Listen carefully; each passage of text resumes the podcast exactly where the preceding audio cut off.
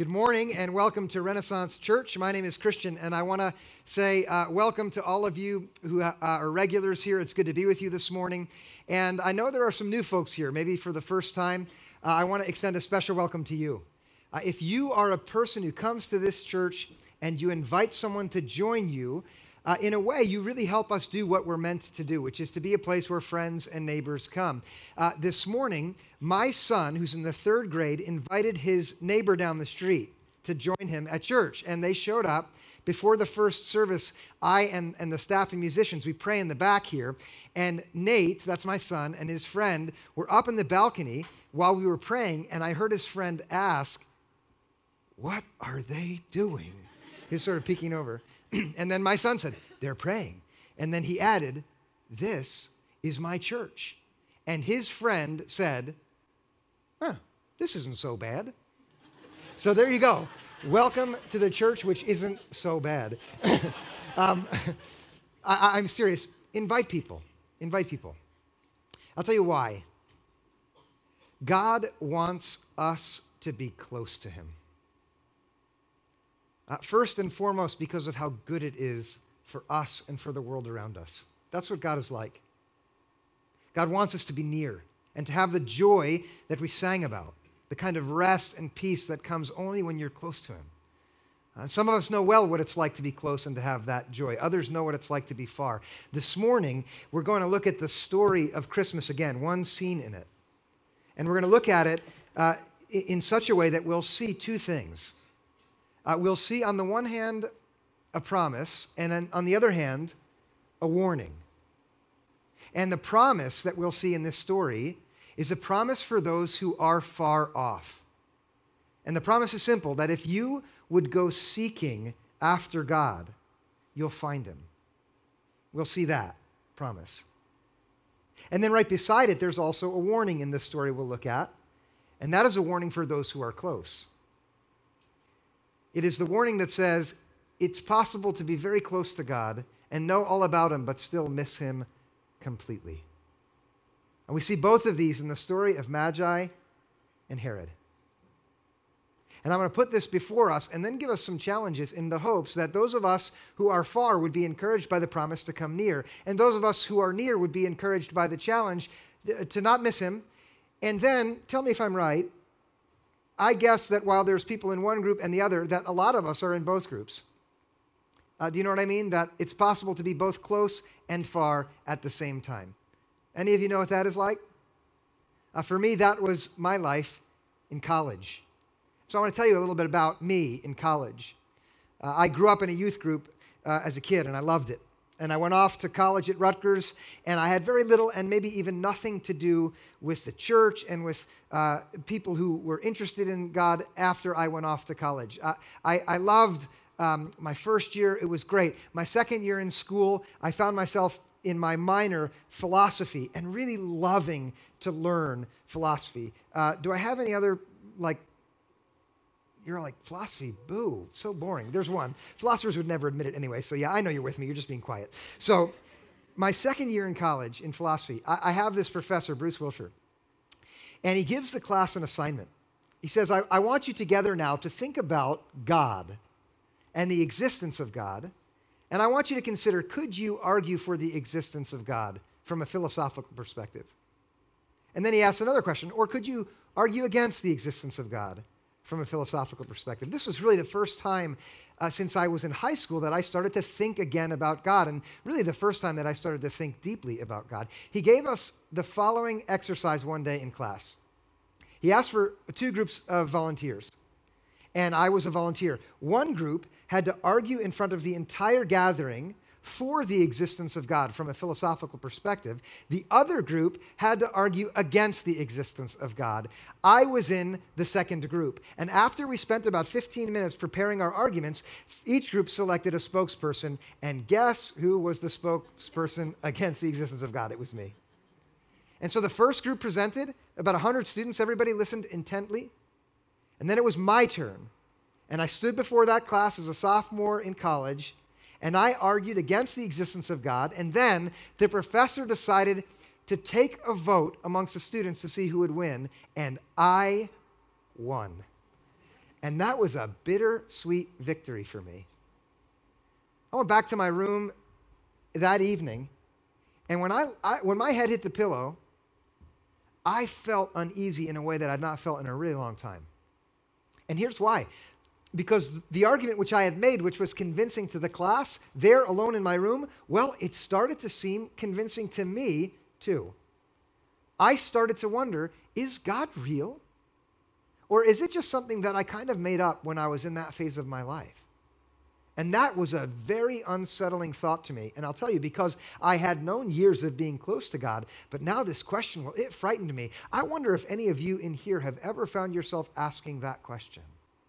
I'm sure some of you have come, and I hope this is true, uh, with the kind of questions that are much heavier than faith. You are someone who says, Yes, I've often wondered about it, and I still do. Not me. There I was in a place where I had had, I had, had faith, and now I was asking these questions. Now, this is remarkable. In that moment, as I was lying in my bed anxious, a memory came into my mind. It was like a flash of lightning in the dark. All at once, I recalled a saying of Jesus that I had heard when I was a high school kid. It just sort of flashed into my mind to remember something that a youth group leader had shared with me about what Jesus had said. I want you to look at it up here. It's from the Gospel of Matthew in the seventh verse of the seventh, seventh chapter. It's recorded that Jesus said this Ask, and it will be given to you.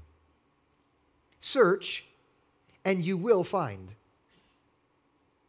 Knock, and the door will be opened to you. In that moment, I felt like, well, if there is a God, it feels an awful lot like maybe he's saying something to me right now. That's a very clear bit of guidance from Jesus. He goes on to say, and this is verse 8 For everyone who asks receives. This is a promise. And everyone who searches finds. And for everyone who knocks, the door will be opened. These words were a promise from Jesus to people who, like I was, were searching. Like many of us are in some ways close, but in other ways far. And when I thought of it, well, I went from thinking right into a prayer. In that moment, I said a prayer to the God that maybe wasn't there as far as I was concerned. Has, has anyone else ever done that? God, if you're there, that was me. I said, if you're there, I am asking you to give me some sign. Would you give it to me? I'm knocking. There's a door now that's in front of me that wasn't there before. Would you open it if you're real? I'm searching for you. Would you let me find you? It was simple, it was sincere. After I said it, I fell asleep. The promise that Jesus gave, which inspired my prayer then, is in the story of the Magi at Christmas time illustrated in a very dramatic and simple fashion. And I want you to look at it with me now so that you and I all together can see the promise that is in this story for those who are far, for those who are searching, whether in college or in Renaissance Church today, or some time down the road. The promise that if we search, we will find. Let's start by looking at the story and seeing what it has to tell us about what happened with these magi. In verse 1 of chapter 2, in Matthew, here's how the Christmas story begins.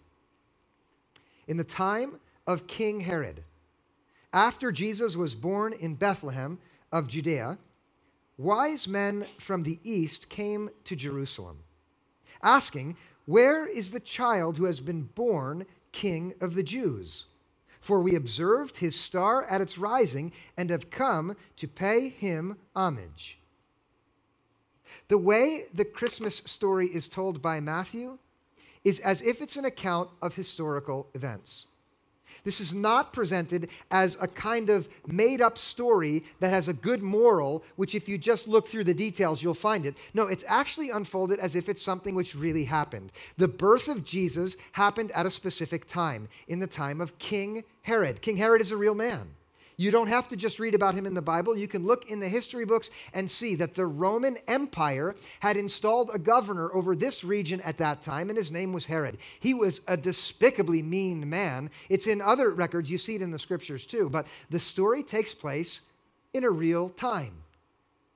And these travelers that we read about, well, they make their way to a real city, the city of Jerusalem. Maybe some of you have actually visited that place. It's easy when you read about it in the Bible to imagine just a made up place, but it's a real city.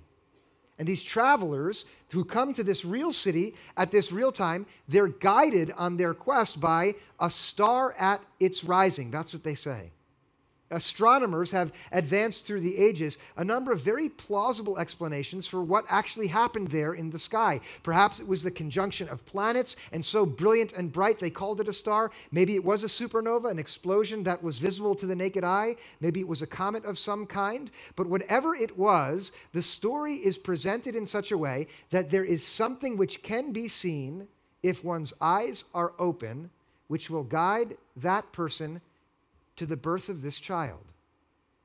This fourth fact is extremely critical. Listen to this. In the story, what we discover is that even though these travelers come from very far away, they are able to actually find the child there and they know who he is.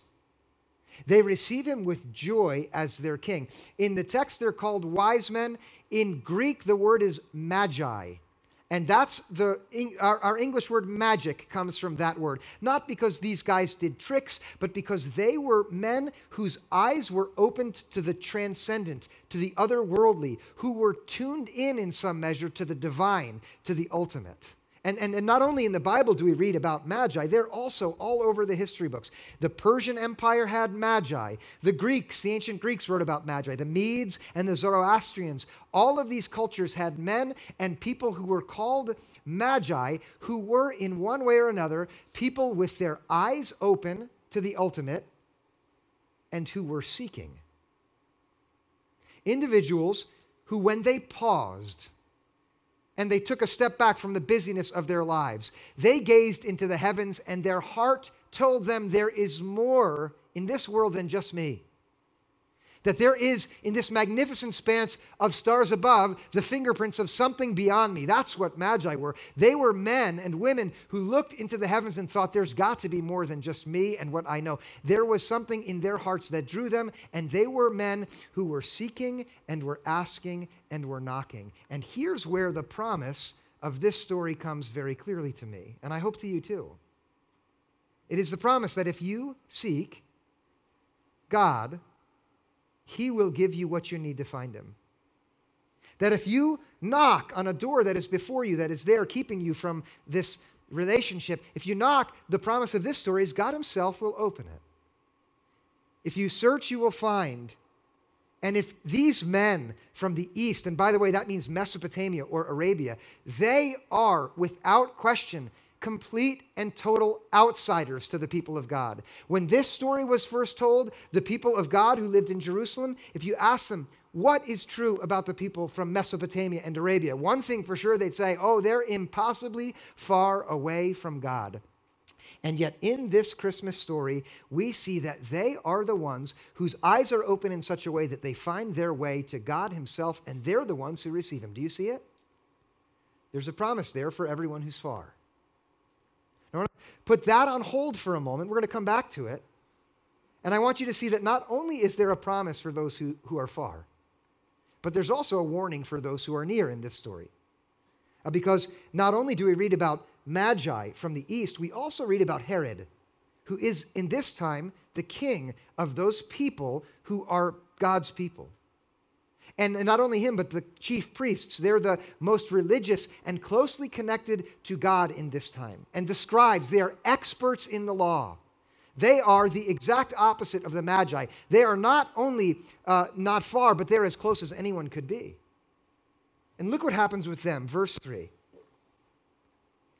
When King Herod heard this, that is, when he heard from these outsiders that the Messiah had come, he was frightened and all Jerusalem with him. Gosh, fear is almost the exact opposite of joy, isn't it? But here he is afraid. And calling together all the chief priests and scribes of the people, that is, the religious insiders, he inquired of them where the Messiah was to be born.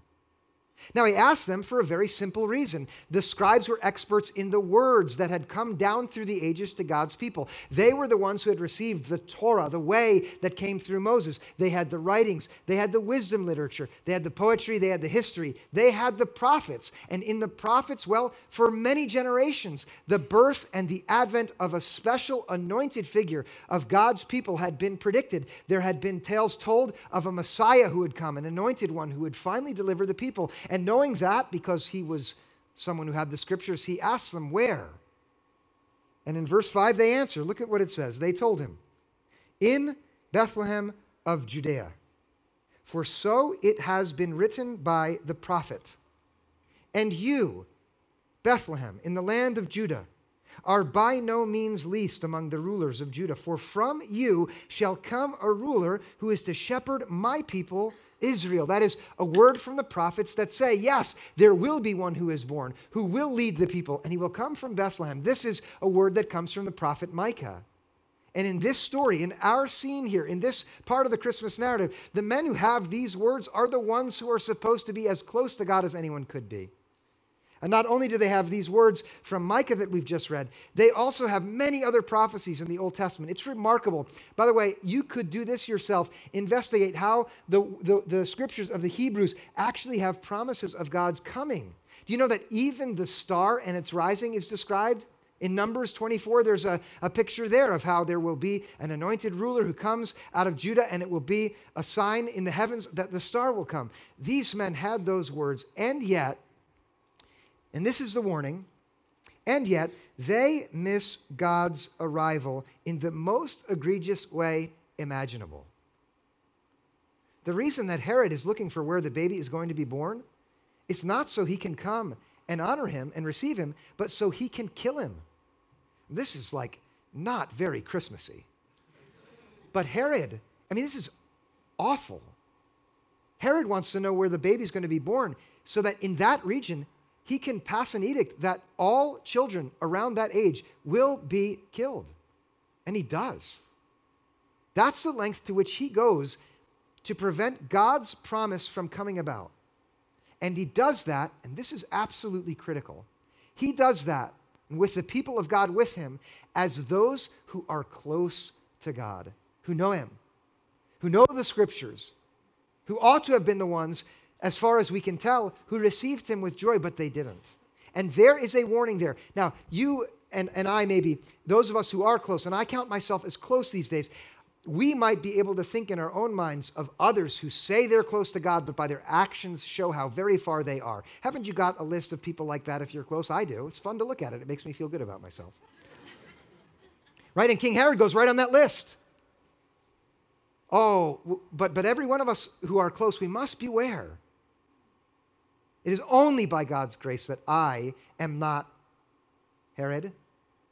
In a symbolic way, I might want to remain king and not to let this one become king of my life. This is a warning for those of us who are close that stands right beside the promise for those of us who are far. And if I may, if you, like me in college, have a little bit of both, well, then there's a promise for you and a warning for you too. The promise is that if you still find places where you're far, go searching. You'll find him because that's what God is like. He, he wants to be found. And if you're close, well, there's a warning. Be careful that you don't miss him. And here I want to set aside the Christmas narrative for a minute, and I want you to just be right here in this place with yourself wherever you are, whether you're far or near. And I have some challenges that I want to give so that this message is not just me trying to inspire you or say some nice things or moving things, but rather it comes to you right where you are with a definite and real and specific challenge. And I'll tell you why I want to challenge you because I want you. I want you to come close to God. And I myself want to be close to Him. And so here are my challenges. The first three are for those who are mainly far away from God. If it's you, tune in. Here we go. The first challenge for those who are far is this Tell God you are searching. And this I mean very specifically. Say whatever way you pray, a simple prayer to God that says, I am looking for you. If you feel far away, tell him. If you're not sure he's there, say that. Say the kind of prayer that I said in my sophomore year of college. If you're real, would you help me find you? I'm looking for you. If you're there, would you make yourself known? That's number one. I challenge you, if you're far away from God, either altogether or in part, to sometime this evening have a prayer like that. That's number one. Here's challenge number two. And this is very specific read the book of Matthew. The, the, the, Bible is comprised of many books. The New Testament, the first book in the New Testament is the book of Matthew. It's the one from which this story comes. And my challenge, secondly, to those of you who are far, is to choose to set aside an hour and a half and sit down and read straight through the entire book. Before you read, listen, do not try to read it on your device because you'll get a social media alert and then you'll stop reading. Okay? Find a, a Bible without batteries and then sit down and say this kind of prayer. Say, God, if you are real, while I read, would you help me see something that, that draws me close to you? Some of what you read will be confusing, some will you'll disagree with it. Other parts, though, you'll see something there that will say, wow, this actually touches a part of my heart and soul that seems like it's been for, asleep forever. There's something about this man, Jesus, that moves me. I know this will happen. Do it. Read through the entire thing. That's challenge number two. And here's challenge number three. It's related to the second one. Challenge number three is to reach out for help. That is, when you start doing this, you'll have lots of questions. And what I'd ask you to do is to write them down and then reach out to someone. It can be someone from this church or another person you know who has faith who, who's further along than you and just ask them, Would you be willing to help me? I have some questions. I'm looking for God and I have some questions. Would you help me in this search. Now, I want you to know this. Please listen. If you would do this, I believe that you will find the truth of the promise that I've read to you earlier, which is if you seek, you will find. I know this from experience. If you think that I'm overly optimistic, you're completely wrong. Uh, uh, years ago, I was in a church where, where early on, this young man came up to me and said, I'm here with my fiance. I just want you to know I'm an atheist. I don't believe any of this stuff, but she believes, and so it's important to her that I come, and that's why I'm here. I said, Oh, great. Nice to meet you. I, I, I said, Tell me a little bit about yourself. I went to John Hopkins. I studied engineering. I am a scientist. That's why I don't believe. I said, Fair enough. Not long after that conversation, a friend of mine from that church also started talking with him and gave him the exact same challenge that I've just given to you. He said, Tom, that was his name, how about you read the Gospel of Matthew, write down your questions, and the two of us will talk about it together. Well, they started doing that. They met at a diner once a week, they read through it, and what happened over the next three months is all of the doors that were closed in front of faith for Tom began to open. All of the things that he was searching for began to one after another, bit by bit, become plain. And this day, today, right now, he is and he, he works in administration at a church, serving God week after week with this joyful and vibrant faith. Why? Because when you search, he will make himself findable. That's pretty cool, right? Yeah, well, you might not think so, but I do. Here's the challenge for all of the, those who are close, okay? This is for me, too. Three of, three of them for us. Here's the first challenge, which comes through this narrative. Challenge number one is keep awake. You, you can be close to God and, and love Him and have this brilliant experience of Him, and then before long, you can be spiritually asleep. I'm speaking the truth, aren't I? Some of you know it from experience, right? Oh, it's very easy for that to happen. In some way, the, the sort of dramatic expression of sleepiness is in the horrors that, that Herod and the people around him enable to happen. It doesn't always have to be so dramatic, but the truth is, for you and for me, when we start to believe and trust and come close to God, it's very easy for us to fall asleep spiritually. And so, my challenge is keep awake. And how you keep awake? Well, be here. Turn your mind on during the time that we're together in worship. Read the Bible on your own. It's not just for people who've never read it. Read it again. Continue to search on your own. Keep looking. Stay awake. That's challenge number one. Challenge number two is very particular to what happens with Herod. It is let God be king. Uh, it's not just sleepiness that affects those who are close, it's the mistaking of who's in charge. Uh, I can come to faith and believe, and then very easily forget who's the one who is meant to be sitting on the throne of authority of my life and the lives of people around me. Now, let me ask you have you ever encountered that Christian person who's awfully judgmental of others, always looking for what other people are doing wrong? Have you ever seen that? Yeah, that's a person who believes they're the one who's on the throne of authority. They're the king. They're not. Before you get too judgmental about that person, maybe that's you. I mean it. We need to keep alert and then be willing to let God Himself be king because the true king has come in Jesus. And He's not the kind of king that we would have expected. He's not coming with a scepter and power and might and fright, but rather with love and approachability and gentleness. He comes as a baby. There He is. Let Him be king. That's the second challenge for those of us who are close. And then there's one other one. And this one, I'm absolutely certain, is very personal for some of us. The third challenge for those who are close is trust God with those who are far off.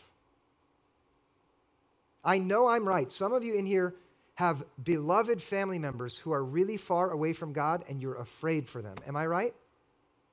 That you're anxious for them, that they're so far away. It might be your brother or your cousin it might be your spouse who's really distant. The very first Sunday I ever came to Renaissance, one of the first people who greeted me said, I'm glad you're here. I'm happy to be a part of this place. My spouse won't come. And I saw pain in his eyes. And I know that for some, that's a painful thing. It might be a, a sibling, it might be your spouse, it might be your children. Well, I know that. I hear it every single week. I do. Every single week, I hear some parent here at Renaissance say, My child is so far from God, and I'm afraid for them. This story challenges you, listen, to trust God with that person who is far. Why? Here's why because God will give everything that's needed for that person to come to Him. You are not in control of the stars, but God is. You are not in control of that other person's life. God Himself holds him or her in His capable hands. Trust Him. Don't, that doesn't mean be complacent or give up. No, keep on loving, keep on praying for that person. Speak to God about them, but trust that God is capable to hold in his own hands those who are very far away from him. Let's decide together as a church to trust and hope for that for all of the people in our spheres of influence who are very far. Would you do that with me if you're a part of Renaissance? That's what I want to do as your pastor. Who, who should we believe that for? We should believe that for people who have lots of questions and who are here. We should believe it for people who have lots of questions and are not here. We should believe it for people who are close to us and will never come. We should believe it for people who are close to us and will come. We should even believe it for college sophomores who are able to I- convince 100 students that God doesn't exist. Even, even guys like that are able to be brought near by God. so, about a week after I made that prayer, the one where I said, God, would you please give me some sign? I was walking to the cafeteria uh, with my roommate and friends. Any uh, Rutgers students here? Davidson Dining Hall? Do you remember that? Terrible. now, listen, it might have improved a lot since I was there, but it was bad. But that's where we went. I'm walking to Davidson with my friends, and as I approach the door, there's a man sitting at a table right beside the door, and he's got a little sign on his table, and he's questioning students as they walk in. He speaks to my roommate, Hey, would you like to take a survey? My roommate looks at the sign, says no, chuckles, and keeps walking. I look at the sign. It says, Do you believe in God? And he asks me, Do you want to take a survey? I say, No. I'd forgotten about my prayer. I walk into the cafeteria. I go around through the hallway. I find my way to a table. I set my backpack down, and then all at once, I remember what I had just prayed the week before. I sit there, stunned silence, like stare mode. You know stare mode? I'm like, my roommate says, Are you okay? I shake my head and I look at him and I say, Well, I say a lie. I forgot my card back in the dorm. I've got to go get my meal card. So I didn't want to admit that I wanted to go take the survey. I hustle out. I walk past the guy at the table. I decide if they see me stop here, well, then I'll be embarrassed. So I walk all the way back to my dorm room, pretending that I need to get my card. The whole while, my head is spinning. I cannot believe that man was there. I come all the way back. There he is. I say, I'd like to take your survey. I get the card. Do you believe in God? That's question number one. I write, maybe. Question number two Do you have lots of questions? Yes, lots. Question number three Would you be interested in joining a Bible study with other students who are searching? Yes. And tell us your mailbox number. I write it down, I drop the card in. listen now, this I'm going to tell you the truth. If you search, you'll find, because that's what God is like. God wants us to find him. And not just back then with stars in the sky, but even today with men and their surveys and any other way that God chooses to use, God Himself chooses to make himself findable when we go searching for him. Why? Well, the Christmas story makes it plain enough for us. It's an astounding claim.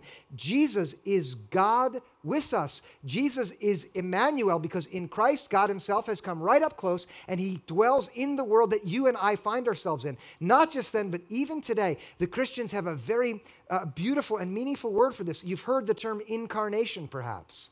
It's a central doctrine for Christians. It comes very plain in the story of Christmas. If you've never understood it, let me try to make it plain. Incarnate means with flesh on. It's a Latin phrase. It's meant to capture the truth which comes through this story and is at the very heart of what we Christians believe. It is that the God who is altogether transcendent, the one upon whom the entire universe depends for its being, chose to leave transcendence behind and become immanent so that he would be found within the creation as himself God God with us in this child. Incarnate means that God chose to put flesh on, in part so that when we go searching, he can be found. It's remarkable when you open the, the New Testament and look there for the descriptions of Jesus. He is the one who was with God in the beginning, he was the Word with God and was God. He became flesh and dwelt among us. That's how John says it. In the book of Hebrews, it tells us he is the exact image of, of God himself, the very imprint of the divine being. In Colossians, it says, He is the one in whom whom the fullness of deity chose to dwell bodily. When John uh, recorded his gospel, he, he said that Philip asked Jesus, Would you show us the Father? And Jesus said, Here I am. All of this is to say, in Jesus Christ, God has come right down into the world that you and I inhabit so he can be found. And he did this by emptying himself of his majesty, and he did it for one reason because he loves us so much that he would not be okay with us still being at a distance, whether we're at a distance in the Far East or whether we're at a distance in the church that we're sitting in right now this morning. God is with us so that we can be with him and discover him so that we can find him and receive him, so that he can be our king, so that he can become the one who, who rules in our lives, so that we are free utterly and full of joy, so that we can finally have the life that we were meant for. So that when we go searching, we can find him. So that we can ask today, this evening, God, would you help me find you? And he'll give us everything we need.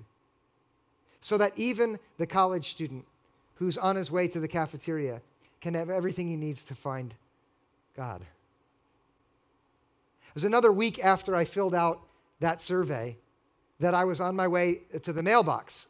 Uh, and I was hoping to find a letter from my girlfriend at Villanova. No letter. Boo. but there in the box is a handwritten note. I take it out, and it's from a guy named Brian. Christian. I thank you for filling out my survey. Turns out there are four other guys who live in the same dorm as you do and who are, in fact, on the same floor who are also interested in a Bible study. It will be hosted in the room across from yours on Wednesday evenings. Would you like to come? I couldn't believe it. I thought it was a joke. I didn't know any of the kids who lived in my dorm were even a tiny bit interested in Christ. Turns out they were all pretending they weren't just like me. The first Wednesday I arrive, we sit down and Brian opens the Bible and says, Guys, we're going to read and talk about it together. Guess which book he picks? Try it out. Matthew. He picks Matthew. We read through this story and others and we talk about it with each other. Weeks go by and we come to chapter 7. And I got to tell those guys in that room, and Brian too, how the promise that Jesus made there seemed to me to be true. I told him about how it led me to him and into that room. It's amazing. I didn't answer all my questions, I still had many of them, but it moved me forward toward God in a way that I, I have to say, in part, is why I'm here right now. At the end of the semester, in fact, now I was a sophomore, I was convinced that I would continue in philosophy and physics. At the end of that semester, Brian took me aside and he said, Christian, I want you to know I'm so glad you were in this group with me this year. You have a real knack for understanding scriptures and talking about them to other people. And then he paused and he said, you know, I think you should consider the possibility that one day God would call you into ministry. I thought to myself, this guy's insane. and here I am. The promise is if you seek, well, God will allow you to find him. Uh, let's be individuals in a church that is seeking. And the warning is don't be asleep. Don't think just because you're close that you don't have to keep searching. Uh, keep your eyes open and let Him be the true King. And what if you do that? Well, if you do that, well, guess what? You'll be with Him, the one who has come to be with you. And then you'll know the joy that you were made for, and we will know the joy that we were made for. Now, let's pray as we keep searching.